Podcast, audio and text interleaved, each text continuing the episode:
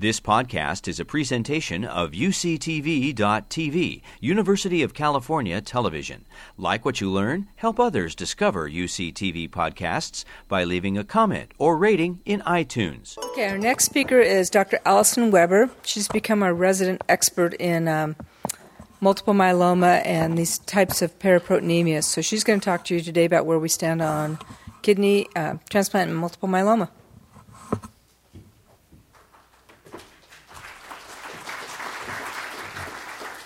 Hi, everybody.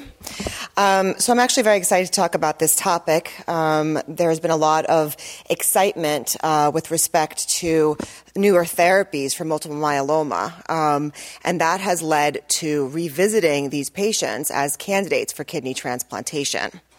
I have no disclosures related to this topic. So I'm going to be uh, breaking this talk up into a couple parts. First, I'm going to talk about historical outcomes of, um, of uh, first, I'm going to talk about multiple myeloma and ESRD. How do patients with um, multiple myeloma do on dialysis?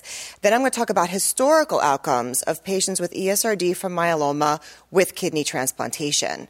I'm going to do a review of some of the newer therapies for multiple myeloma. I'm going to go over some case reports for kidney transplant in the era of the modern myeloma therapy, uh, including our own case series. And then I'm going to talk about patient selection in our protocol for kidney transplant candidates with ESRD for multiple myeloma, and then the optimal maintenance therapy post. The bottom line is we are transplanting these patients now, um, and so I want to give you a little bit of the background um, and um, and what our protocols are. So, how do patients with ESRD from monoclonal gammopathies do on dialysis? So, this is a study that was published in CJASN in 2016, and it looked at trends in survival and renal recovery in patients with myeloma or light chain amyloidosis on chronic dialysis. Let me just see if there's a pointer. Oh, there we go. Okay. So, this looked at all incident patients registered in the Renal Epidemiology and Information Network registry between 2002 and 2011 with ESRD from either amyloidosis, light chain deposition disease, or cast nephropathy and it found uh, 1,459 patients, uh, of which 59% were cast nephropathy, 18% amyloid, 23% light chain disease. And it followed them for about 13 months, and it controlled, uh, it, it compared them to a control population of about 5,000 patients. And what they found was some interesting things. Firstly, death among patients on dialysis, what you can clearly see is that patients with monoclonal gammopathy, so this is all of the patients combined, uh, were dying more on dialysis compared to controls, and that was statistically significant. What you can also see is they are being transplanted much less. So when you look at patients with monoclonal gammopathy, only 2.3% were transplanted versus 20% of the control population. But really interesting is looking at renal recovery. Um, and what you could see is that patients who have ESRD from monoclonal gammopathy had more renal recovery and came off dialysis compared to patients in the control group. So again, just another, um, just a curve to show you uh, that patients with monoclonal gammopathies on dialysis do not do well. The cumulative incidence of death is statistically significantly much higher for patients on dialysis with ESRD from monoclonal gammopathies compared to the control population. This breaks it up based on the histological um, findings, mean, meaning amyloid light chain deposition disease or cast nephropathy, you could see that patients with cast nephropathy die the most or have the worst outcomes compared to the other two groups. Multivariate analysis showed an adjusted hazard ratio of death of 2.18 in patients with monoclonal gammopathy compared with controls. But interestingly, when you look at renal recovery rates, there is a very big difference here when you look at patients with monoclonal gammopathy who were diagnosed or started dialysis after 2006 compared to before 2006. And when you look at renal recovery, patients who had monoclonal gammopathy after 2006 recovered their renal function statistically significantly more than those with ESRD from monoclonal gammopathy before 2006. And it was similar in this group to controls. Okay, we'll come back to that in a little bit. What was the cause of death in patients with monoclonal gammopathy versus controls on dialysis? Cardiovascular disease, statistically significantly higher as the cause of death in controls compared to those with monoclonal gammopathy. Malignancy, obviously, statistically significantly higher as the cause of death for patients with monoclonal gammopathy compared to controls. When you look at what are some of the risk factors for mortality, the year in those patients with monoclonal gammopathies on dialysis, the year of renal replacement therapy initiation was protective. The later they started dialysis, the better they did. So we'll think about why that might be in a little bit. Well, how about historically? How did myeloma patients do with a transplant? Well, Historically, they didn't do very well. In a retrospective study by this group, which was published in 2004, the outcomes of seven patients with light chain deposition disease who received kidney transplant were reviewed. And the LCDD recurred in five patients after a median of 33 months. One remained on dialysis, excuse me, and then four died. So, this study concluded that kidney transplantation should not be an option for patients with ESRD from multiple myeloma. This table looks at how did patients, uh, like, gathered all the little case uh, reports of patients who had kidney transplantations done after chemotherapy alone. And when I say chemotherapy alone, I mean not with stem cell transplants, which is what is standard of care right now. But this is, again, very old case reports 75, 81, 83, 89, 96, where the main uh, regimens used were melphalan and prednisone, again, not treated with a stem cell transplant, and these patients did not do very well. Of the 16 patients treated with chemotherapy alone, followed by kidney transplant, six had a relapse of myeloma, one was in partial remission, and at least six died of infectious complications. I do want you to take a look here, though, at the most recent publication with, again, chemotherapy alone, but now using some of the newer agents, Velcade and Decadron, and those patients actually were doing quite quite well after kidney transplantation. This looks at stem cell transplant and then kidney transplant. These patients did a lot better. And one of, this, of these case series, which I'm going to go into, was our own case series, which looked at four patients with myeloma. They received some of the newer therapies that are now available, stem cell transplant after that, and they did actually quite well with a kidney transplant. So, what are the traditional malignancies and kidney transplant guidelines with respect to multiple myeloma? Well, when you look at the different societies, just to give you a little idea here, the black dot means it's absolutely contraindicated contraindicated for kidney transplantation, and either the different society didn't even comment on it, or it was an absolute contraindication to kidney transplantation. And that was based on the previous experience that we've had with kidney transplantation for ESRD from myeloma. So, what are these newer agents that seem to be having an effect? And again, when we think about that initial study where you could see the graphs diverging or the lines diverging from 2006, that's pretty much when these agents were being introduced. Velcade, for example, was introduced around that time, and that is likely the reason why the year of initiation of dialysis was protective. The later, the better they did, and why you saw the increased renal recovery was because of these newer agents that are um, now being routinely used for patients with multiple myeloma. Older regimens typically included vincristine, doxorubicin, or melphalan and prednisone, but these major advances in the last decade have resulted in improved response, disease control, and overall survival. And these new agents include thalidomide, lenalidomide, or Revlimid. Ooh, this is now advancing it. Oh, I used the, I pressed the wrong thing. Sorry, guys. Um, uh, thalidomide, Revlimid, and bortezomib. So, what are some of the mechanism of action of some of these myeloma drugs? And I'm really just going to focus on some of the ones that are most commonly used. The immune modulating drugs like thalidomide, lenalidomide, and pomalidomide uh, are pleomorphic. They have multiple mechanisms of action, but they include immune activation. We'll come back to that in, in later in the talk. Proteasome inhibitors like bortezomib, carfilzomib, ixazomib, I'm not even going to try that one. Um, these are um, they um, have endoplasmic reticulum stress induced by altered protein metabolism. And then there's some monoclonal antibodies that are very exciting, including the anti-CD38 antibodies, which are on the surface of plasma cells, including t- daratumumab. So, in many randomized phase two and three clinical trials, they looked at induction therapy with bortezomib, which is Velcade, dexamethasone, plus one of these agents. And they found that the rates of near complete remission and complete remission or complete response was as high as 57% in these clinical trials. So, the current practice guidelines for myeloma have tra- changed. They include a bortezomib containing multi agent induction regimen with three or four agents, a stem cell transplant in transplant eligible patients, and then a maintenance regimen. And with the best regimens in 2018, the proportion of patients achieving a complete response is close to 60%. And when I presented this actually in our nephrology grand rounds, um, one of the hematologists who was present, Dr. Martin, said actually it's closer to 80% now.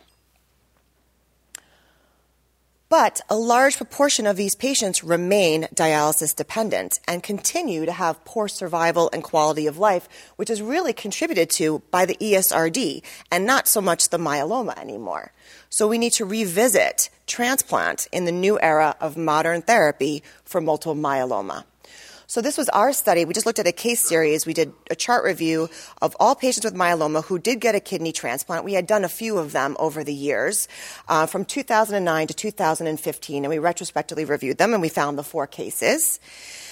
And this was the follow up time for the various patients the creatinine at one year, the GFR at one year, the, pre- the, the creatinine at the time the paper was published, the GFR at the time the paper was published. This was their serum free light chains one out of the four did have a myeloma recurrence and was treated, but there was no evidence of recurrence in the allograft. All of these patients received living kidney transplants. All had achieved either a very good, this is how hematologists uh, classify uh, response, very good partial remission, which I think is kind of funny. But anyway, I guess, yeah. Um, or complete remission. And they all had chemotherapies that included bortezomib, lenalidomide, or thalidomide, or a combination of these. They all had a stem cell transplant, and three or four of them had maintenance therapy with a single agent. They were all on standard immunosuppression. Minor infectious complications, no CMV or BK, no rejection. Um, one patient did die five years later uh, after the publication of this paper from amyloid, but he did have his kidney transplant for five years and did quite well. So we now have a cohort of 11 patients total with ESRD from light chain deposition disease and cast nephropathy. Seven thus far have been transplanted between 2001 and 2017. Four have been transplanted since April of 2018 when we started really doing these as a protocol.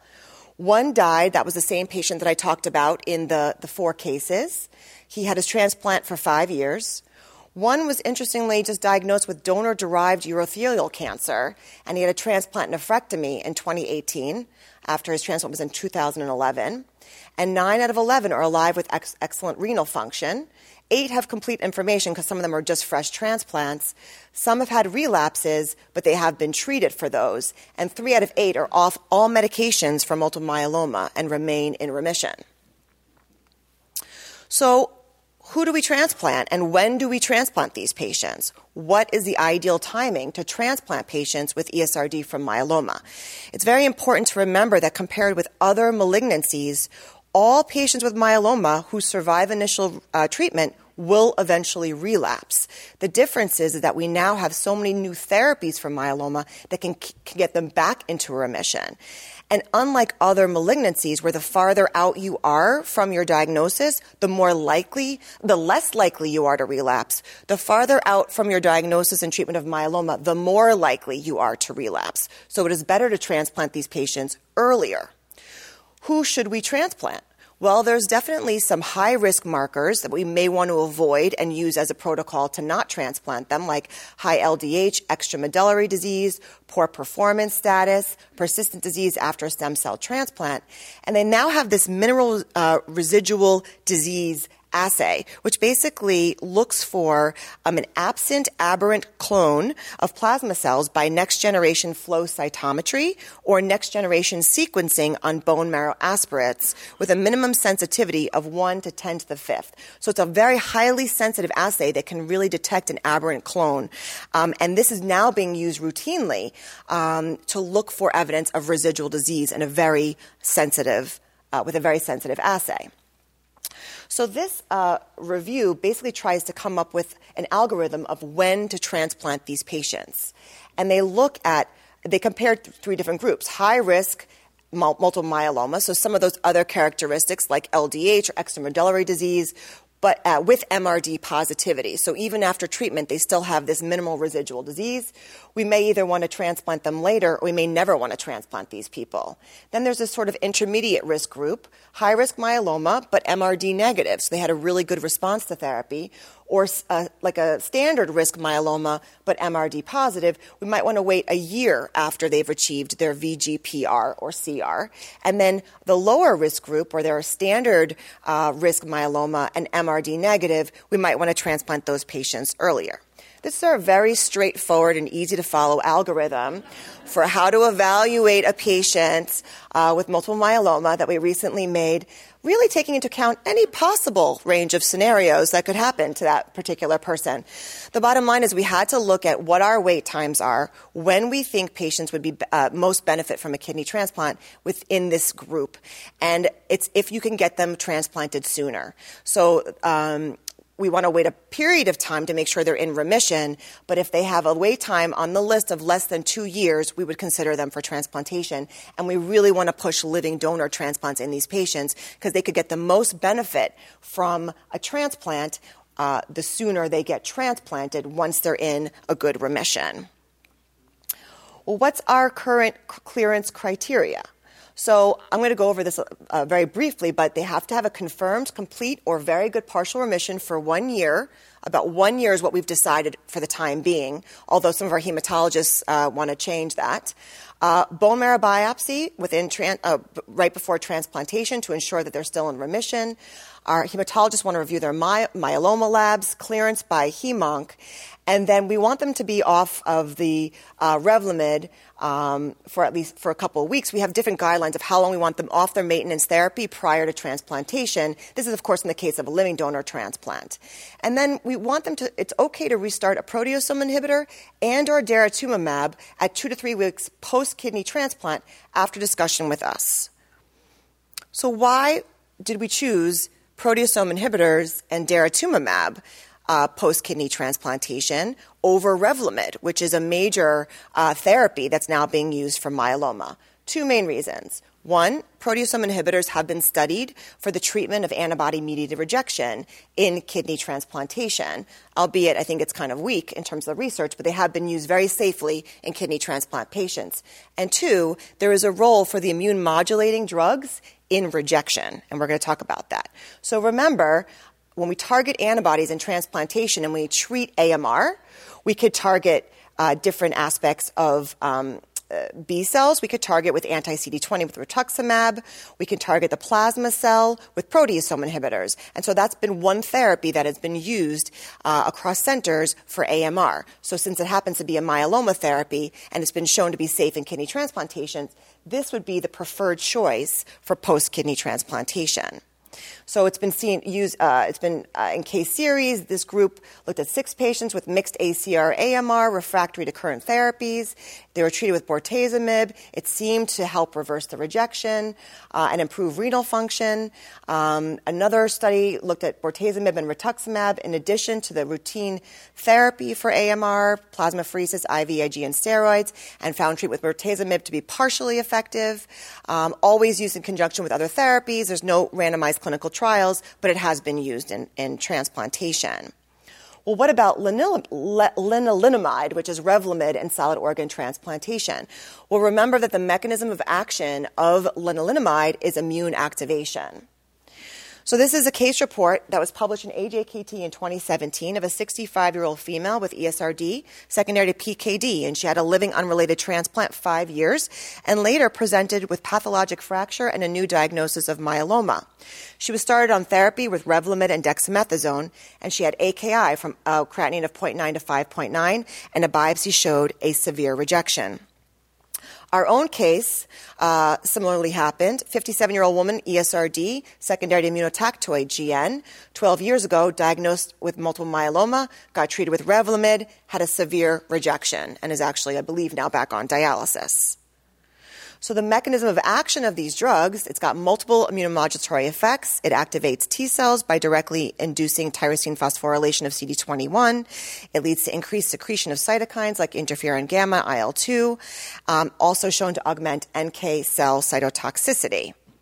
So much like the so a lot of the new immune immunomodulatory medications that are being used in cancer therapies, these have posed a, a, very big risk for kidney transplant patients. So the new agents for myeloma, for uh, excuse me, for melanoma, for example, like ipilimumab, which is a CTLA-4 monoclonal antibody, nivolumab. These we've had patients who've had uh, a kidney transplant, then develop a myeloma, and then the um, oncologist wants to treat them with a PD-1 inhibitor, which we know is going to activate the immune system. And so these, just like that, lenalidomide is, is a problem for kidney transplant patients because its mechanism of action is immune activation. So, in summary, patients with myeloma and ESRD do very poorly on dialysis. Historically, myeloma was a contraindication to transplantation. Newer therapies, including stem cell transplants, as well as several new agents, have vastly improved the prognosis of patients with myeloma, and estimates that optimally treated, up to 60 to 80 percent of patients will achieve a complete remission. Case series have demonstrated acceptable outcomes for patients with myeloma and kidney transplantation in this new era. Since almost all patients with myeloma will relapse, timing and patient selection are crucial for patients to realize the potential benefit of kidney transplantation. Management of kidney transplant patients with myeloma require a cohesive team of oncologists and nephrologists to optimize outcomes. Thank you very much. Twee was my fellow at the time, and Jeff and Tom Martin. Happy to answer any questions. Yes, Peter?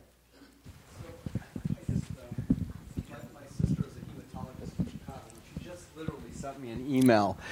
She literally sent me an email just now asking me if um, we would consider. She has a patient that has polycystic kidney disease um, that has uh, chronic CLL. Um, okay. And uh, she thinks that um, she can control um, the CLL, and I know we've had a couple of we cases have. of that. Yes. Would you be willing to move forward with transplant in that setting? Yes, we have before. How many times have we done that? I have no idea, but I can tell you I've taken care of some patients with CLL. Great, thanks. So I'm, I'm guessing the answer to this is going to be it's just too soon to begin talking about it, but I wondered if you had any thoughts about um, the new CAR T therapy that's coming out for multiple myeloma and how that might affect um, patients with ESRD? That's a great question. I knew that was going to be asked. Um, so I'm actually meeting on Monday with the hematology group again to review this because they're very excited about CAR T therapy, and I have to have a, a more thorough understanding of how it works because as long as it's very targeted, I think it should be okay. But the concern about CAR T therapy, again, is immune activation and whether it's going to have more than just targeting the actual myeloma cells itself, whether it could have effects elsewhere and be a problem post kidney transplantation. But that is a very good question, and that's what I've been asked repeatedly. And I'm meeting with the oncologist on Monday actually to go over the different types of CAR T therapy because there's multiple different targets for the CAR T therapy that are that are going to become available, and having an, an understanding of Uh, you know, I, uh, there have definitely been some reports of cytokine storm, for example, after CAR T therapy. Is that to, that could potentially have ill effects for a kidney transplant, obviously. So I need to know a little bit more about it before we go forward with CAR T therapy in our patients.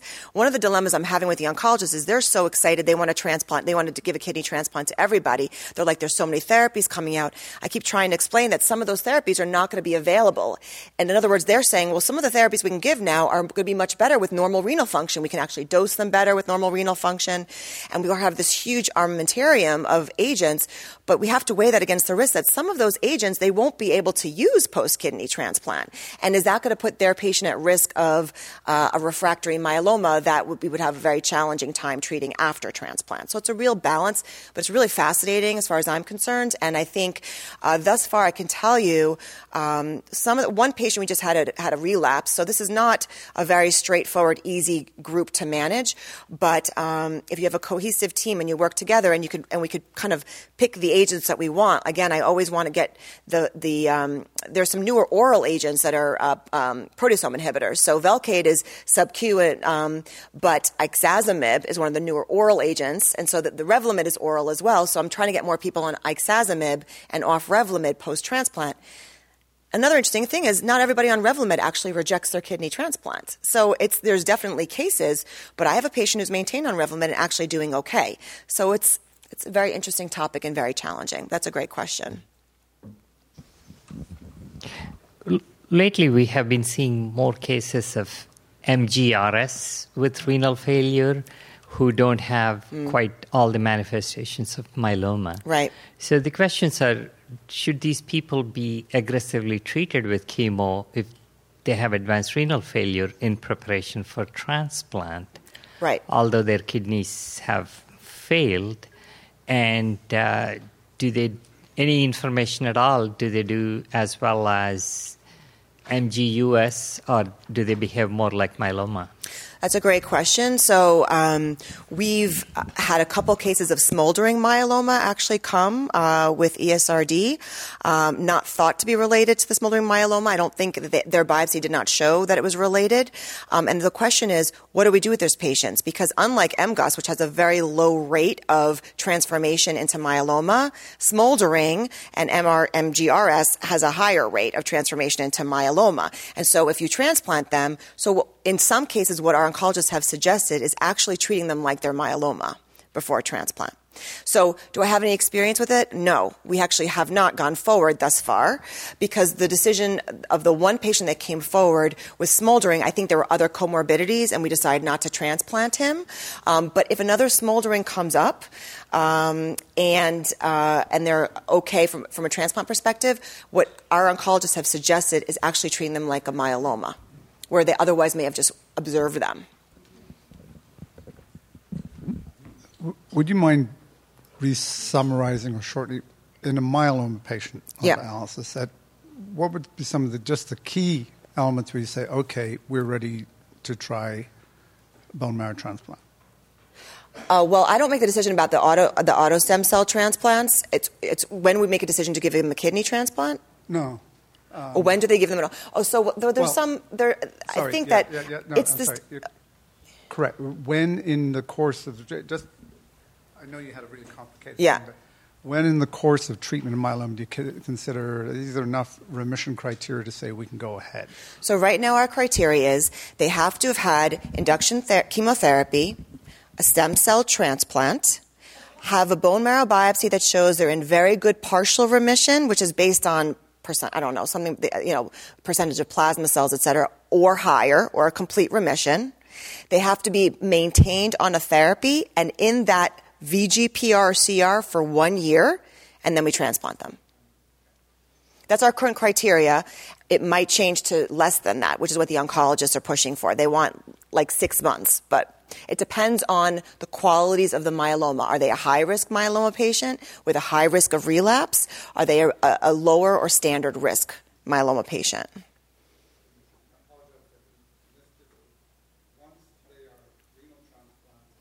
Choose any particular type of immunosuppression, looking at the numbers of people done, which isn't huge, but do you get some protection from the immune activating agents? Because we've seen patients given that for other cancers that develop renal disease. I've treated a couple with prednisone and stuff without backing off the agent, and the kidney disease, when caught very early, quiets down. You're, you're, so you're asking me, does some of the immunosuppression counteract the activity of Revlimid, for example, the immune activation?